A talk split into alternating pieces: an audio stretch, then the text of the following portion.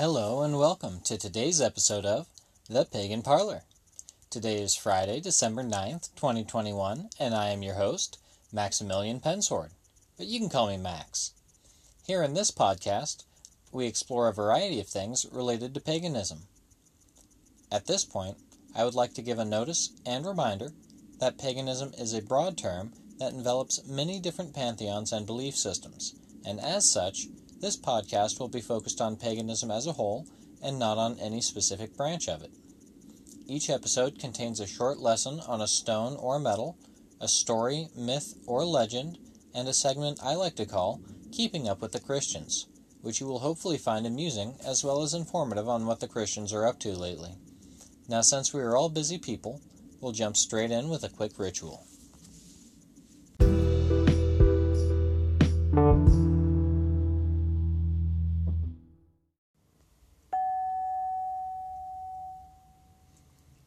This ritual is intended to join the energies of the listeners in with the energies of the host, as well as the same in reverse, as well as some basic protections for, against the ill intentions of others. I will now light the candle, and as I do so, I invite all beings of good energy and good intent into the ritual space. Humans and gods and goddesses alike, spirits and the fae, Come and join together in good nature and to play. Come old, come young, come scarred and burned, it matters not, there's a lesson to be learned. Come in good faith, and you will be safe, but come with ill intent, and your mind shall get bent. Bring us together in storms and good weather, keep us from pain and from those who are sane. For the harm of none and the good of many, we call to the gods, and they are many. Blessed are we, so mote it be.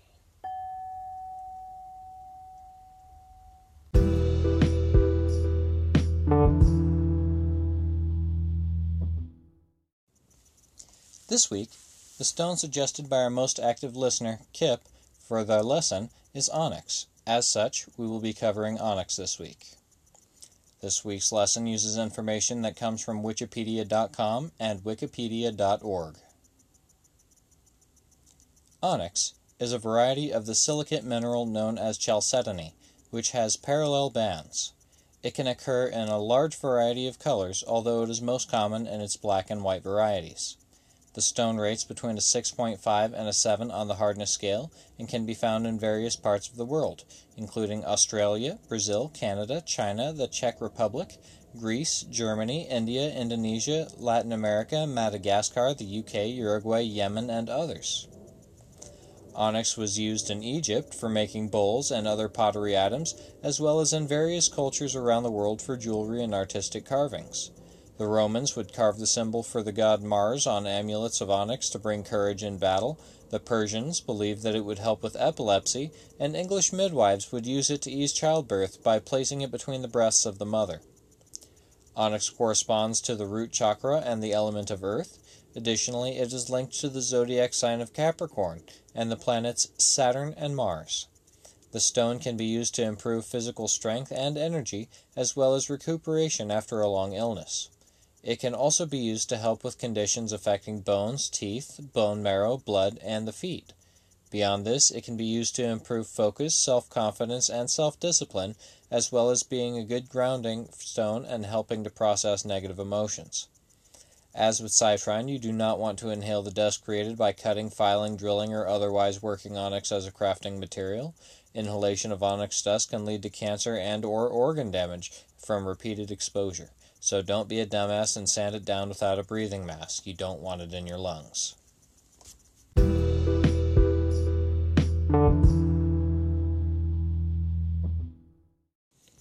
Next, we have our pagan promotions section.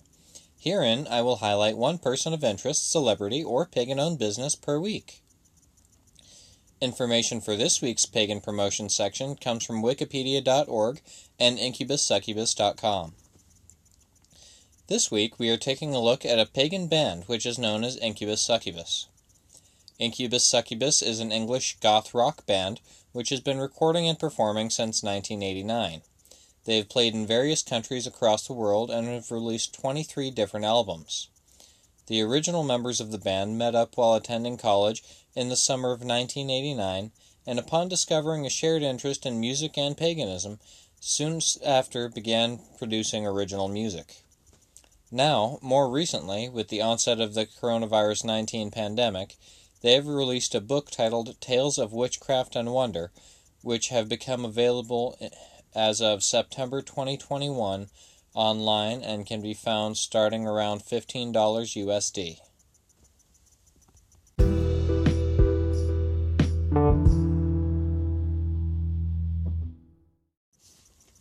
The next section is on stories, myths, and legends.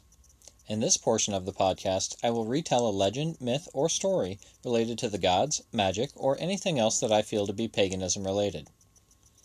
Information for today's story comes from GreekMythology.com. This story is titled Medusa, the story of the snake haired Gorgon, and it comes from the Greek tradition. Medusa was one of three Gorgon sisters, daughters of the sea gods Phorcys and Ceto.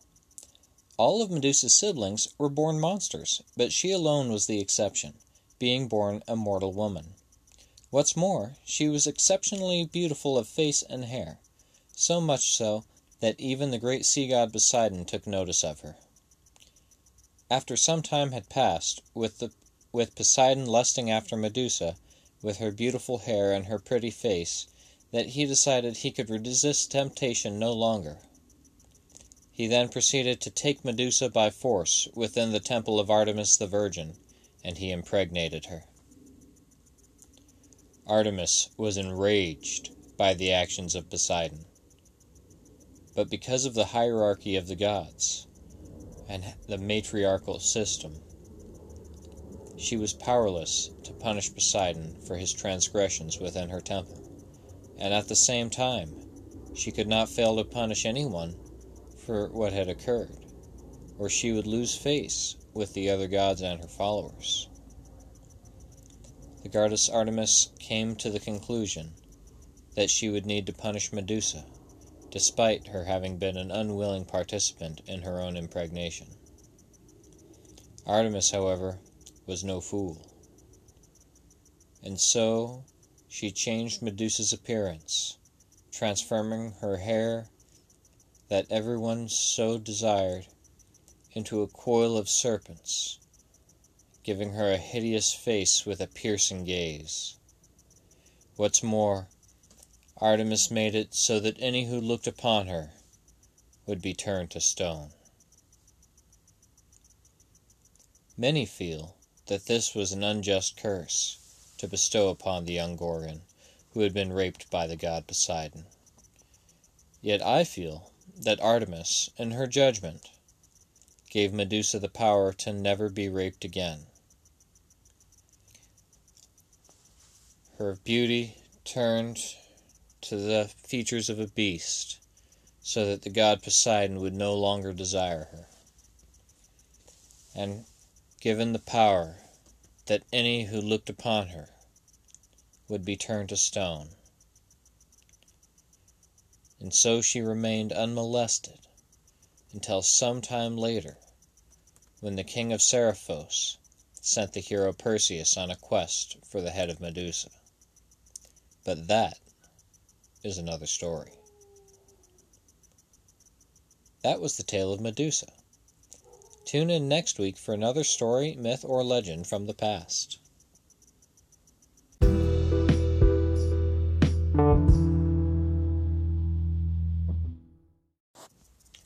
Now let's move on to the next segment, which I like to call Keeping Up with the Christians.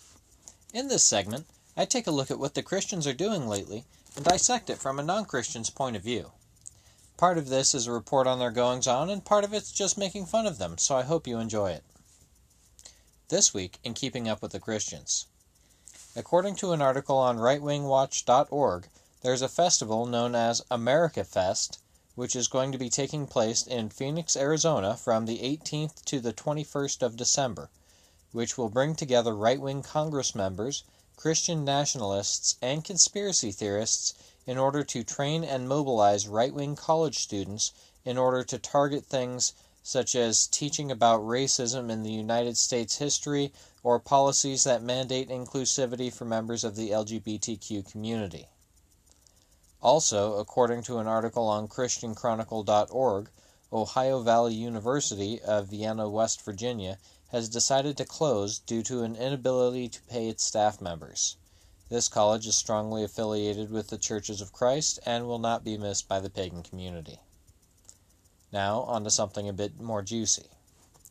In New York, a Christmas tree displayed outside of Fox News' office was lit on fire, according to an article on Newsweek.com. Christians are calling it a hate crime and stating that the symbol of a Christmas tree is a symbol of Christianity, and so lighting the Christmas tree on fire should be considered a hate crime by today's standards. Now, let's think about this logically for a moment. Something that most Christians are not great at. First, they're stating that lighting a Christmas tree on fire is a hate crime because it is an act against a specific culture or religion. I cannot honestly argue this point, as there is simply not enough information provided about the context regarding the burning of the tree. If it was lit on fire because it was a Christmas tree, then yes, it was technically a hate crime. But if it was a random arson, then not so much. Secondly, and more importantly in my mind, if it is a hate crime, it is most definitely not one towards Christians or Christianity. You see, they have forgotten how us pagans would bring evergreen trees inside of our houses during the cold months, so that the woodland spirits would have a place to live and stay warm during the, until the spring. They have forgotten how the entirety of the holiday and even the story that they place behind it is based on the rites and practices of pagan cultures. Is this a hate crime? Maybe. Is this a hate crime against Christians? Definitely not. Well, that's it for keeping up with the Christians for today. Tune in next week to find out the latest Christian drama.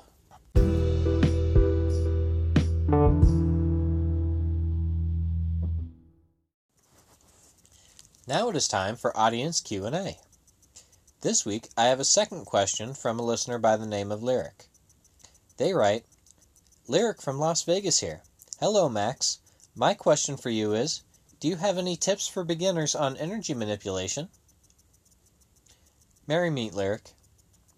Energy manipulation is one of the most basic methods that one can use for performing magic.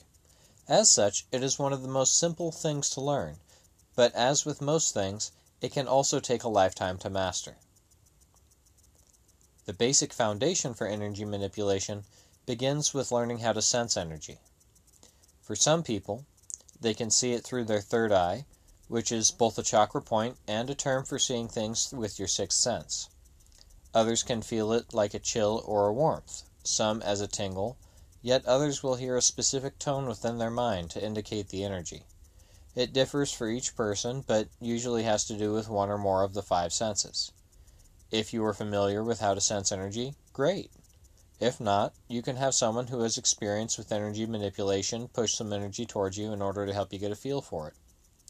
If you don't have anyone around who's more experienced, you're completely on your own, don't know what it feels like, uh, the best you can do would be to um, learn how to meditate and try to attain an empty mind, and from there, uh, learn what your own energies feel like.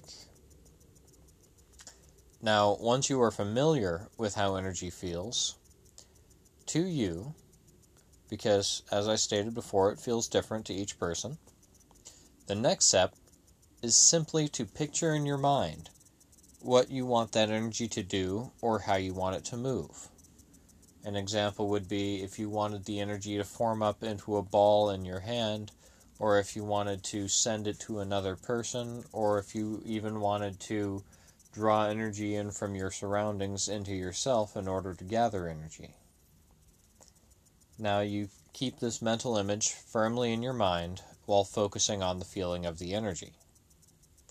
At first, you may be frustrated by how little you can manipulate the energy or by how slowly you can cause a change in the feel of the energy, but don't be discouraged.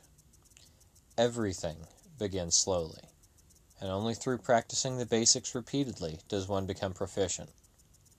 As you continue to practice, both with sensing the energy and with manipulating it, it will become easier and easier until it's little more than a shift in the way you're thinking in order to be able to do it. To anyone who wants to chime in, if you want to ask questions, leave comment, or leave a suggestion or content suggestions, or even just to send me death threats because you're a butthurt Christian and can't stand to hear me talking smack about your religion, be, please feel free to send them to me at paganparlor1313 at gmail.com.